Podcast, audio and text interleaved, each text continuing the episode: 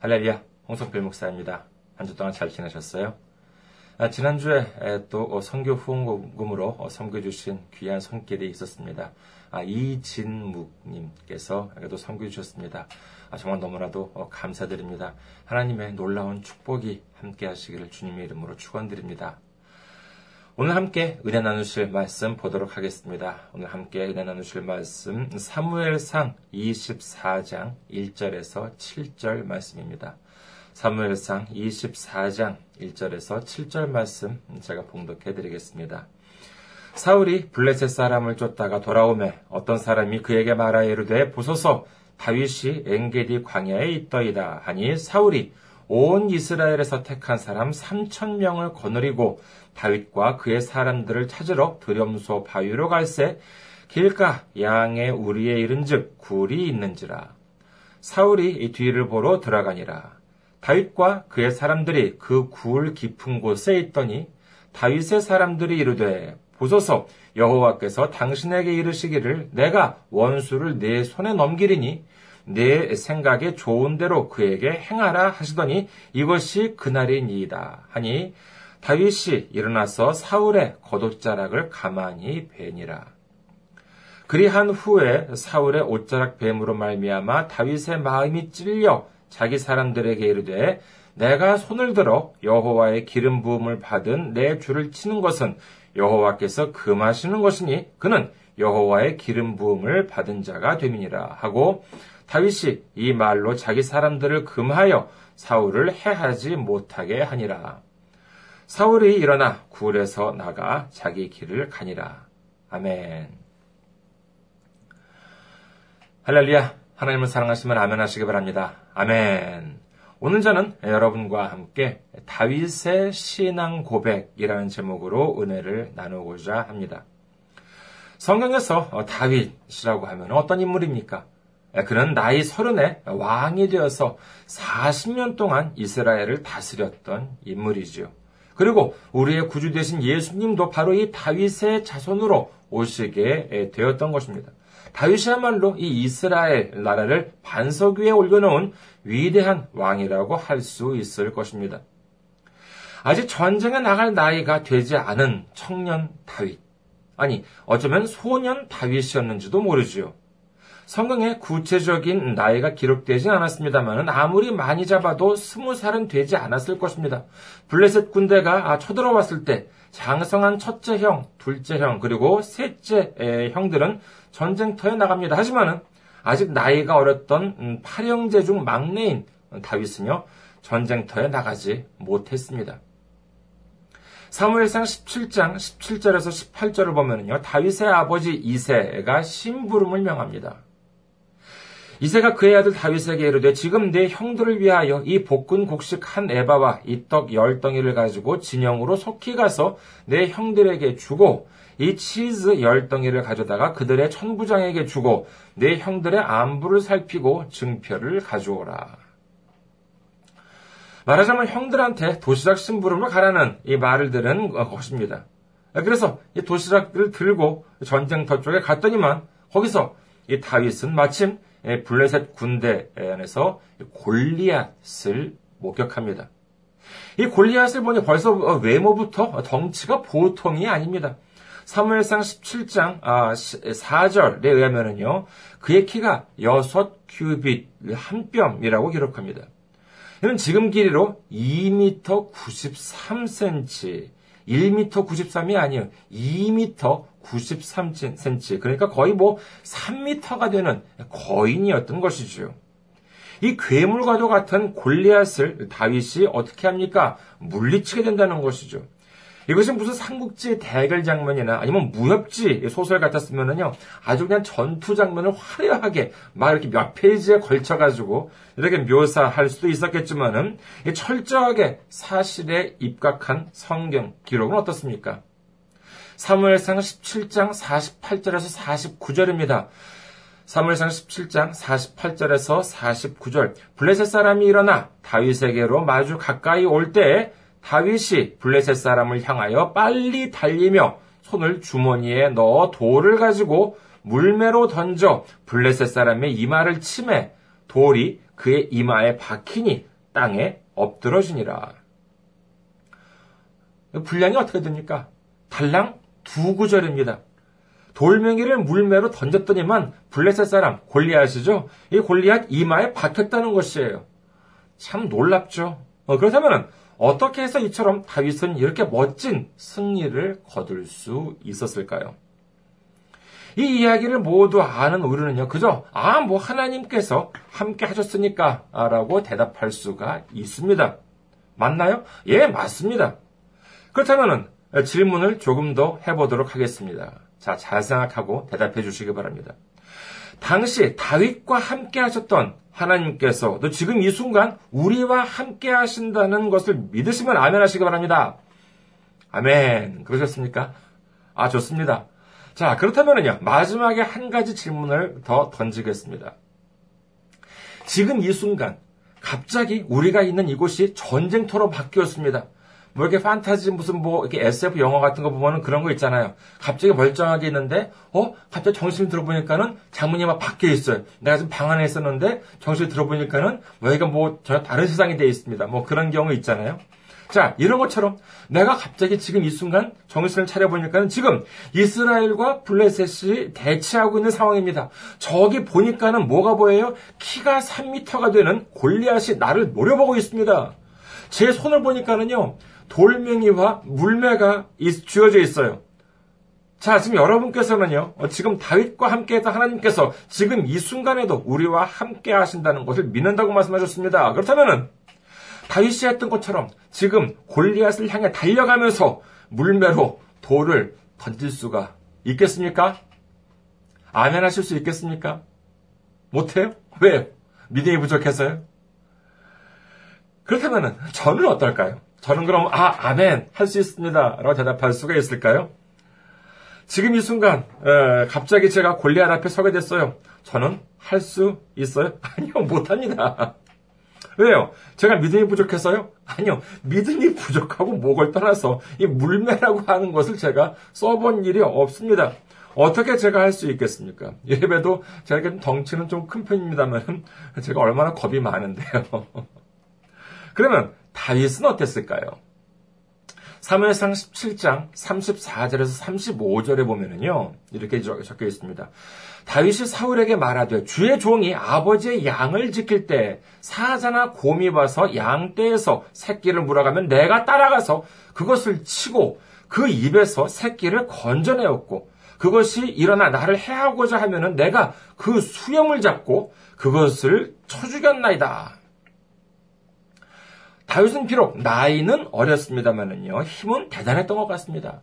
여러 가지 그 책들에 보면은 이제 다윗의 그림, 청년 다윗을 그려놓은 그림들을 보면은 그냥 평범하거나 아니면 다소 좀 이렇게 왜소하게 그려놓은 그림들을 볼 수가 있습니다만은요. 이 기록을 보십시오. 사자나 곰이 새끼 양을 물어가면은요. 그 입에서 그 입에서 그 새끼를 구해냈고 그뿐만이 아니라 자기를 공격해오면 어떻게 했대요? 그 사자나 곰의 수염을 잡아서 쳐 죽였다는 것이에요. 이 말씀을 보면은요, 이 청년 다윗은 비록 나이가 어려서 전쟁터에 나가지는 않았지만은요, 그야말로 무슨 삼손 뺨치는 장사였다는 것을 우리는 알 수 있습니다. 그렇다면 다윗은 어떻게 해서 이 골리앗을 이길 수 있는 힘을 길렀을까요? 그것은 바로 하나님께서 그 순간을 위해서 철저히 준비하셨던 것입니다. 다윗은 형제들 중에서 가장 막내였습니다. 사무엘상 16장에 보면은 하나님께서 사울에게 명하시기를 야 이세의 집에 가서 그의 아들 중 하나에게 기름을 부어라 이렇게 하나님께서 이 사무엘에게 말씀하십니다. 그래서 이세 집을 찾아가서는요, 어, 내 아들 데려오라. 라고 사무엘이 이제 이세에게 명하는데, 그가 데려온 아들들을 보니까는요, 모두 하나님이 택한 사람이 아니라고 하시는 겁니다. 그래서 사무엘이 어떻게 합니까? 사무엘상 16장 11절에 보면은요, 또 사무엘이 이세에게 이르되, 내 아들들이 다 여기 있느냐? 이세가 이르되, 아직 막내가 남았는데 그는 양을 지키나이다. 사무엘이 이세에게 이르되, 사람을 보내어 그를 데려오라. 아, 그가 여기 오기까지는 우리가 식사 자리에 앉지 아니하겠노라. 그래서 마지막으로 불려온 곳이 누군가 하면 그가 바로 예 다윗이었던 것입니다. 이처럼 다윗은요, 자기 집에서도 찬밥 신세였습니다. 맨날 형들은 무슨 장자다, 장손이다, 이렇게 하면서 대우를 받았지만은요, 이 막내 다윗은 허드렛 일만 했습니다. 힘든 일, 볼품없는 일만 골라서 시킵니다. 양을 지키는 일이 얼마나 힘이 듭니까? 그것도 다윗 말처럼 맹수들이 공격해오면 물리치기도 해야 하고, 때로는 사나운 짐승들과도 싸우기도 해야 하는 정말 굳은 일 중에서 굳은 일이라고 할 수 있겠지요. 하지만 그 굳은 일, 힘든 일, 사람들의 눈으로 보기에는 정말 고단한 그 일이 무엇이었습니까? 그렇습니까? 바로 그것은 골리앗을 물리치기 위한 하나님의 특별 훈련이었던 것입니다. 그동안의 훈련으로 인해서 다윗은 당당하게 골리앗을 향해 달려갑니다. 그리고 이미 수십 번, 수백 번도 더 던져봤던 물매를 익숙한 솜씨로 골리앗을 향해 있는 힘껏 던졌습니다. 그래서 어떻게 됩니까? 그렇죠. 이 골리앗을 물리치게 된 것입니다. 이렇게 멋진 승리를 거둔 이, 이 다윗. 이 다윗은 바로 하루아침에 이스라엘의 영웅이 된 것입니다. 그렇다면 우리는 물매를 던져본 일이 있습니까? 저요? 없다고 말씀드렸잖아요. 여러분께서는 어떻습니까? 네, 그러니 뜬금없이 갑자기 골리앗 앞에 서서 평생 해보지도 않은 물매를 갑자기 던지게 하시는 일은요, 그런 일은 없습니다. 그러니까 여러분께서도 안심하시기 바랍니다. 성경을 보세요. 고린도전서 10장 13절 보면은요. 사람이 감당할 시험 밖에는 너희에게 감, 너희가 당한 것이 없나니 오직 하나님은 미쁘사 너희가 감당하지 못할 시험 당함을 허락하지 아니하시고 그 시험 당할 즈음에 또한 피할 길을 내사 너희로 등이 감당하게 하시느니라. 이 말은 뭐겠습니까? 이 말씀은 만약에 우리가 정말로 물매를 던져야 할 일이 있다면은요, 그 전에 미리 하나님께서는요, 우리에게 철저하게 준비를 시킬 줄 믿으시기를 주님의 이름으로 축원합니다. 네, 그래 지금 이 순간 힘들고 고단하고 그리고 혹시 또 이런 생각이 들 수도 있습니다. 아우 내가 왜 지금 이 고생을 해야 하는가 하는 생각이 들었을 때는요, 바로 이 다윗을 한번 떠올려 보시기 바랍니다. 다윗은요, 그렇게 힘들고 고단한 일을 할 때에도 불평불만을 말하지 않았습니다. 그리고 하나님을 믿고 신뢰하고 하나님이 주시는 훈련을 잘 감당했습니다. 그렇기 때문에 이렇게 귀하게 쓰임 받을 수 있었던 것이죠. 우리도 힘들고 고단하다라고 생각한다면요, 이것도 분명 하나님께서 나를 크게 쓰시기 위한 이 특별 훈련이구나 하고 생각하시면서요. 감사함으로 감당하시는 우리 모두가 되시기를 주님의 이름으로 축원합니다. 아멘. 자, 하나님으로부터 기름 부음을 받은 다윗은요. 이처럼 화려하게 성경 속 이스라엘 역사 속에 등장하기 시작합니다. 이스라엘에는요. 이제 젊은 나이에 골리앗을 물리친 영웅 다윗을 모르는 사람이 없습니다. 이제 그는 왕으로부터 군대장이라고 하는 벼슬까지 하사받았습니다. 세상에 나이가 어려서 어, 군대 쫄병으로도 갈 수 없었는데 이제 정말 군대장이라고 하는 정말 아주 그 지도자급의 그러한 벼슬까지도 받은 것이지요. 그리고 어디 그뿐입니까? 다윗 덕분에 대승을 거둔 이스라엘 군대가 이제 대선을 합니다. 이제 승리를 하고 어, 그다음에 고향으로 돌아오죠. 거기에는 당연히 사울 왕도 있고 다윗도 있었습니다. 그런데 그 환호하는 백성들의 소리를 한번 들어보십시오. 사무엘상 18장 7절 보면은요. 여인들이 뛰놀며 노래하여 이르되 사울이 죽인 자는 천천히요 다윗은 만만이로다 한지라. 이제 오히려 사울보다도 다윗이 전쟁에서 공이 더 크다고 사람들이 외치고 있는 것입니다. 온 이스라엘과 온 유다의 민심은 이제 다윗으로 돌아섰습니다. 이렇게 되니까는요, 사울마저도 이제 다윗을 어떻게 생각하게 돼요? 두려워하게 되는 것입니다. 그래서 결국 어디까지 가게 되냐 하면은요, 사무엘상 18장 29절 보겠습니다. 사무엘상 18장 29절. 사울이 다윗을 더욱 더욱 두려워하여 평생에 다윗의 대적이 되니라. 이 성경은요, 웬만해가지고 이렇게 강조를 한다든지, 웬만해가지고 이렇게 그뭐 과장을 한다든지 그런 표현은 잘안 씁니다. 그런데 여기서 보면 어, 사울이 다윗을 어떻게 두려워했대요? 더욱 두려워한 것도 아니고 더욱 더욱 두려워했다는 것입니다. 생각해 보십시오. 이미 하나님은 하나님께 불순종하는 사울을 버리고 다윗을 택하셨다고 말씀하셨습니다. 백성들도 다윗을 모두 따랐습니다. 어, 일이 이렇게 되면은요, 이제 화려한 다윗의 시대가 열려야 하지 않겠습니까?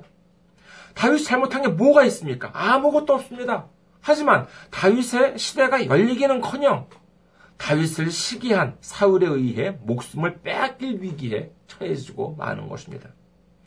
결국 다윗은 이를 견디다 못해 사울로부터 도망치게 되지요. 사울은 틈만 나면은 계속 이 도망치는 다윗을 찾아내서 잡아서 죽이려고 합니다. 그 기간이 몇 년쯤 됐을까요?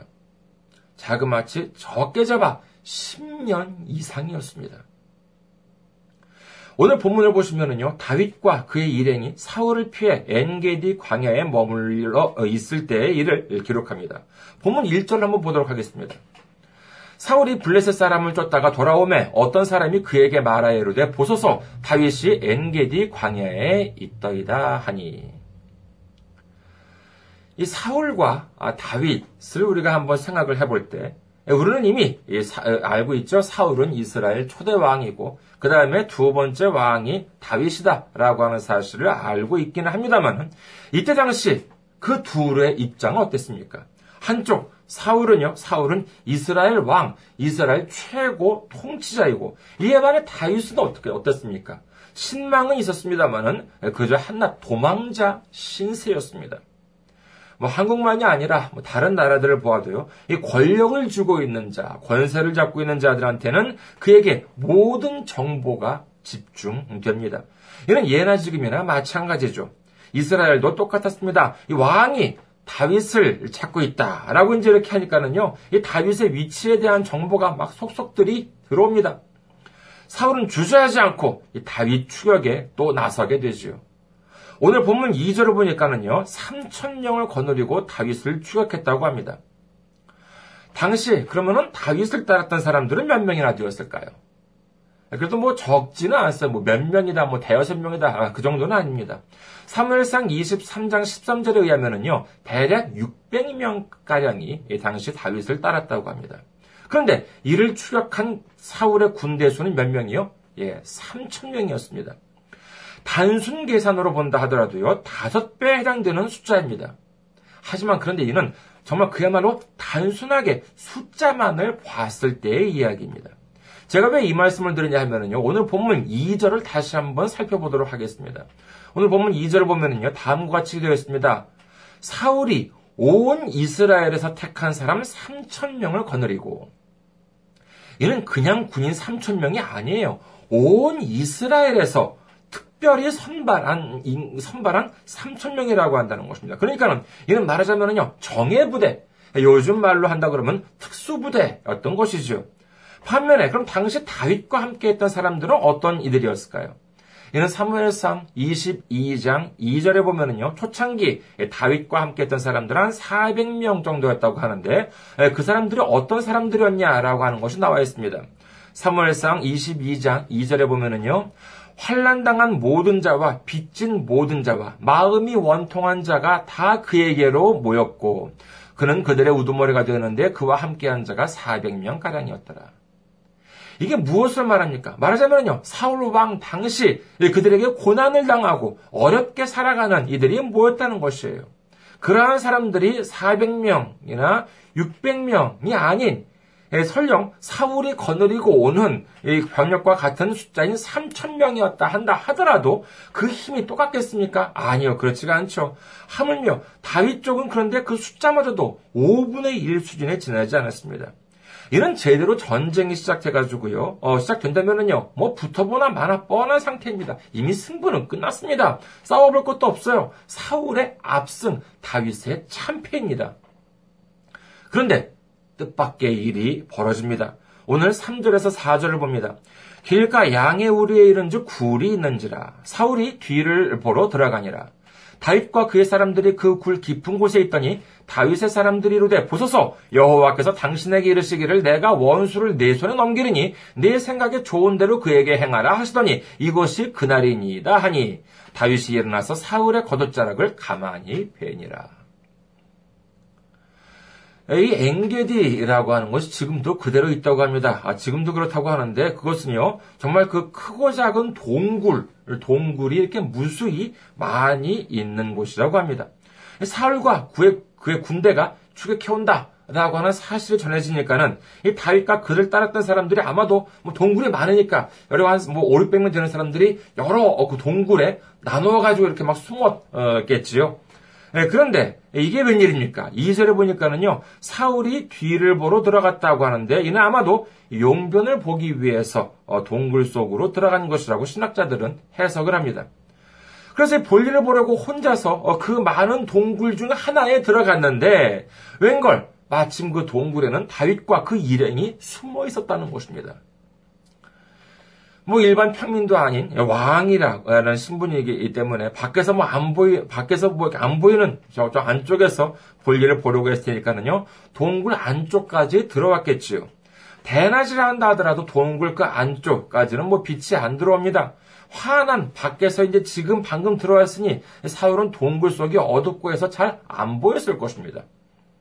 반면에 미리 동굴 안에 숨어 있던 다윗과 그의 일행들은 어떻겠습니까? 이미 오랫동안 어두운 동굴 안에 있었던 그들에게 있어서는 사울의 일거수 일투족이 모두 다 보였을 것입니다. 그렇다고 몇백 명 같이 있지 않았겠죠. 나누어서 동굴에 숨었으니까 다윗과 함께한 사람들은 정말 이렇게 정말 측근들 몇 명과 같이 동굴에 이렇게 숨어 있었겠지요. 이를 보고 그 측근들, 다윗의 부하들은 다윗한테 말합니다. 이제 때가 왔습니다. 사울을 죽일 결정적인 순간입니다. 하나님께서 사울을 당신 손에 붙이셨습니다. 이제 단숨에 사울을 죽이십시오. 그리고 이스라엘 왕이 되십시오. 이렇게 다윗 부하들은 다윗한테 지금 이 사울을 죽이라고 말을 합니다. 당시 상황은 어땠습니까? 이미 하나님은 사울을 버리셨잖아요. 그리고 민심도 사울을 떠났습니다. 오히려 민심은 새로운 영웅 다윗을 기다리고 있었습니다. 이제 사울만 제거해 버리면 되는 것이었습니다. 하지만 이때 다윗이 내린 결론은 무엇이었습니까? 다윗이 사울 곁에 보니까는요, 사울이 입고 있던 겉옷이 보였습니다. 이는 아마도 사울이 볼일을 보기 위해서 옆에 이렇게 벗어두었던 것이 아닐까 합니다. 다윗은 가만히 일어나서 이 사울의 겉옷을 들었습니다. 그리고는 사울의 몸이 아닌 이 겉옷의 옷자락을 잘랐던 것입니다. 그리고 그는 그의 부하들에게 말합니다. 오늘 본문 6절을 봅니다. 자기 사람들에게 이르되 내가 손을 들어 여호와의 기름 부음을 받은 내 주를 치는 것은 여호와께서 금하시는 것이니 그는 여호와의 기름 부음을 받은 자가 되민이라 하고 우리는 앞서 다윗이 얼마나 힘이 강한 사람인지를 살펴보았습니다. 그는 절대 나약한 사람이 아니었습니다. 사자와 곰을 상대로 싸울 수 있는 사람이었습니다. 그가 골리앗을 이긴 것은요, 뭐 왜소한 몸집에도 불구하고 뭐 어쩌다 우연히 어쩌다가 이렇게 이긴 것이 아니라 뭐 외모를 보더라도 충분히 맞서 싸울 만한 그와 같은 용사였던 것입니다. 이런 미루어 본다면요, 그가 단순히 겁이 많아서 사울을 미처 죽이지 못했다고 볼 수는 없습니다. 반대로 충분히 사울을 공격할 수 있었을 것입니다. 그리고 사울은 동굴에서 그 순간은 아무리 정예부대 3천 명을 거느리고 왔다 하더라도 동굴에서 그 순간만큼은 혼자였으니까는요. 예, 혼자였지만은 다윗은 혼자가 아니었죠. 부하들이 함께 있었습니다. 자신이 직접 죽이지 않더라도 부하한테 공격 명령만 내린다면은요. 단숨에 사울의 목숨을 빼앗을 수도 있는 상황이었었습니다. 하지만 다윗은 이를 허락하지 않습니다. 그저 겉옷자랑만 표현하는데 그것마저도 마음에 찔려 했다는 것입니다. 그 이유를 다윗이 말하기를 사울은 하나님으로부터 기름 부음을 받은 자이기 때문이다라고 하는 것이죠. 앞서 말씀드린 바와 같이 우리는 다윗이 나중에 왕이 될 것이다 라고 하는 사실을 우리는 알고 있습니다. 그래서 만약에 우리가 또 갑자기 또 순위에 바뀌어가지고 정신이 들어보니까는 어 나도 다윗하고 같이 동굴 안에 있어요. 저기 사울이 볼일을 보고 있습니다. 근데 어, 다른 이쪽 부하들이 막 아 빨리 저 죽여야 됩니다. 빨리 죽여야 됩니다. 아, 아니면 단단 죽이라고 했습니다. 내가 단단 죽이겠습니다. 이렇게 막 사울 다윗한테 말을 합니다. 그런데 다윗이 아니야. 아, 내 손을 대서는 안 돼. 에, 하나님으로부터 기름 부음 받은 자를 죽여서는 안 돼. 이렇게 다윗이 말했다면은 이미 우리는 아, 얘를 그래 지금 그렇게 얘기하지만 나중에는 어차피 다윗이 왕이 될 것이다라고 하는 사실을 알고 있기 때문에 아, 아멘 이렇게 다윗의 말을 받아 어, 따랐겠지요. 하지만 만약에 우리도 당시 다른 부하들과 마찬가지로 이후 다윗의 운명이 어떻게 될지 모르는 상황이었다면 어떻게 생각했을까요?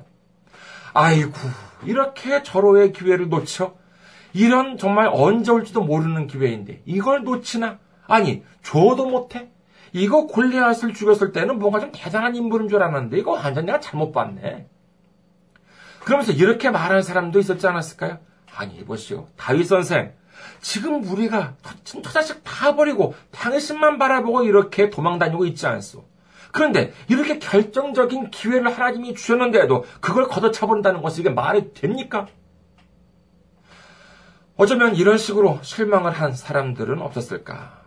그리고 또 어쩌면은요, 이렇게 실망을 한 나머지 다윗 곁을 떠난 사람도 있었지 않았을까 하는 상상을 해보았습니다. 그렇다면 다윗은 왜 그랬을까요? 예, 다윗은 기다렸습니다. 무엇을 기다려요? 그럼 바로 하나님께서 일하시는 것을 기다렸던 것입니다. 생각해 보십시오. 다윗이 골리앗을 죽일 때는요, 전혀 망설임이 없었습니다. 그러나 사울은 이 기름 부음 받은 자, 하나님으로부터 기름 부음을 받은 사람이었습니다. 기름 부음을 받은 사람이다라고 하는 것은 뭡니까? 말하자면 하나님이 사인을 해서 그 자리에 앉힌 사람이라는 뜻입니다. 그럼에도 불구하고 내 마음대로 해 그건 절대로 있을 수 없는 일이라고 생각했던 것이지요. 이는 제가 다니던 회사에서 실제로 있었던 일입니다. 그 회사는요, 한 100명 좀 넘는 정도의 회사였었는데, 모든 신입사원을 이 사장이 하나하나 면접을 해가지고 뽑습니다. 그런데 어떤 한 사원이, 뭐, 입사한 지 얼마 안 되는 사원이었는데, 이 지각도 자주 하고, 무단 결근도 자주 하고, 그래가지고요, 아주 문제가 많았다고 합니다. 그래서 이 사원의 상사인 부장이 그 사원을 해고를 시켰어요. 근데 여기에 문제가 있습니까? 아니요, 없습니다. 회사에서는 규정이 있습니다. 직원한테 문제가 있고 몇 번이고 반복되고 나아질 기미가 보이지 않는다? 그러면 뭐가지를 할 수 있다 라고 하는 것입니다. 이 부장이 취한 행위는요, 회사 규정 자체만 본다면 아무런 문제가 없습니다.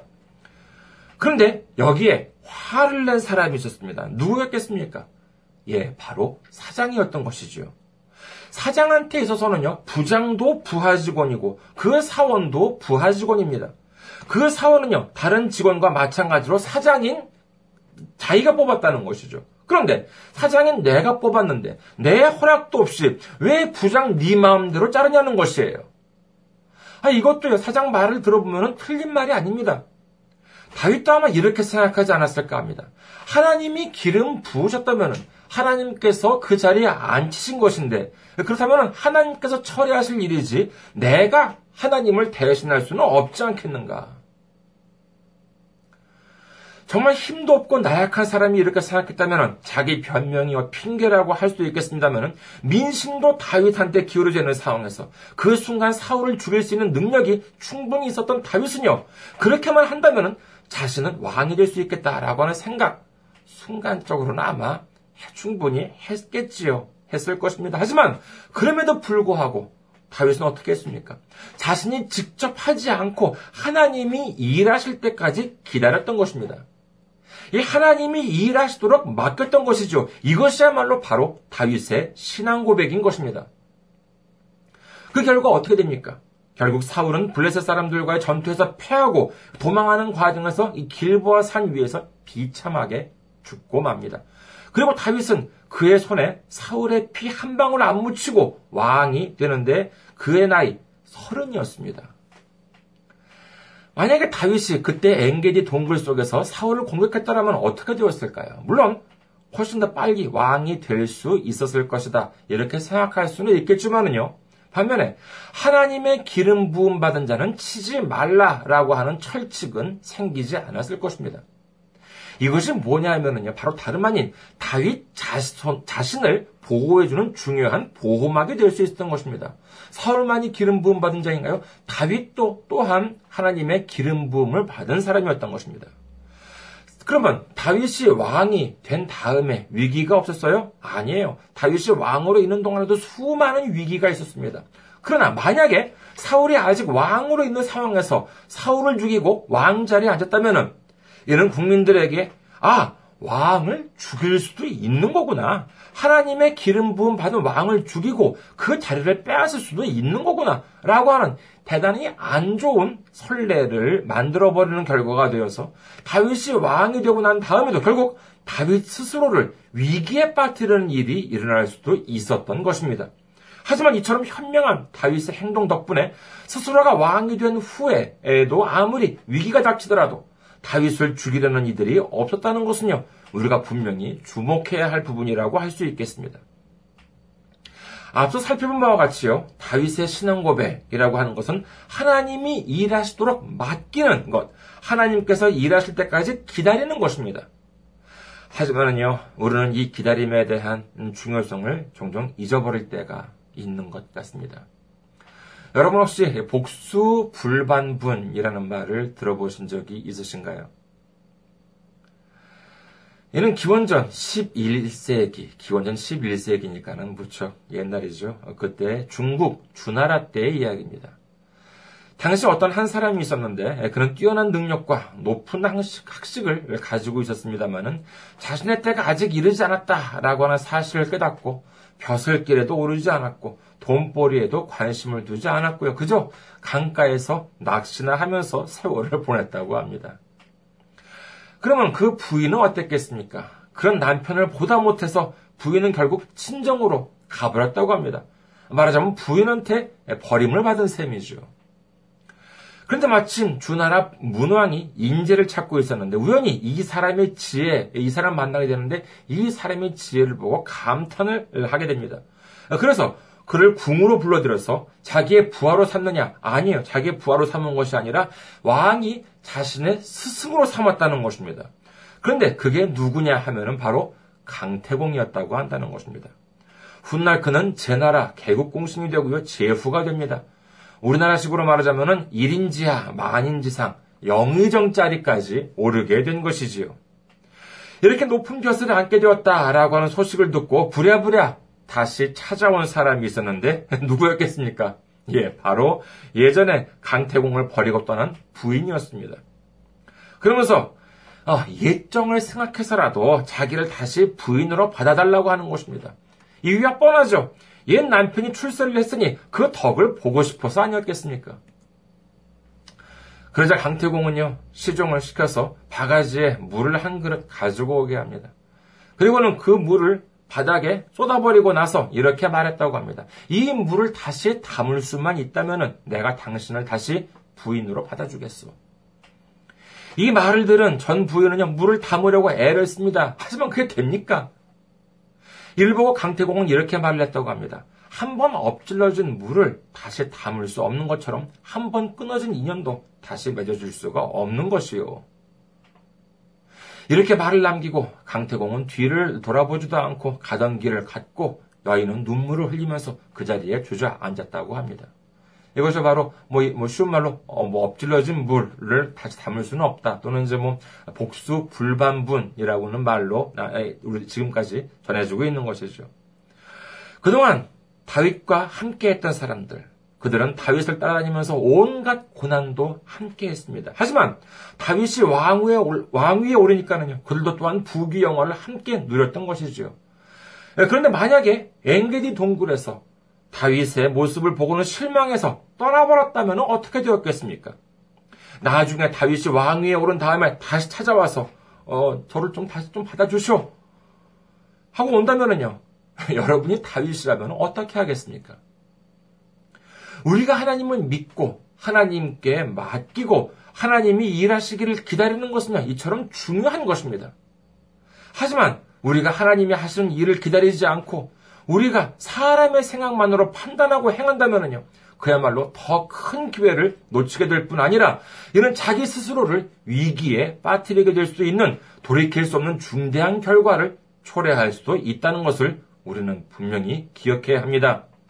우리 모두 다윗의 신앙 고백인 하나님께서 일하시도록 맡기는 믿음, 하나님께서 일하실 때까지 기다리는 믿음을 갖고 마침내 다윗이 하나님께로부터 받은 축복을 모두 받는 우리 모두가 되시기를 주님의 이름으로 축원합니다. 감사합니다. 한 주 동안 승리하시고 건강한 모습으로 다음 주에 뵙겠습니다.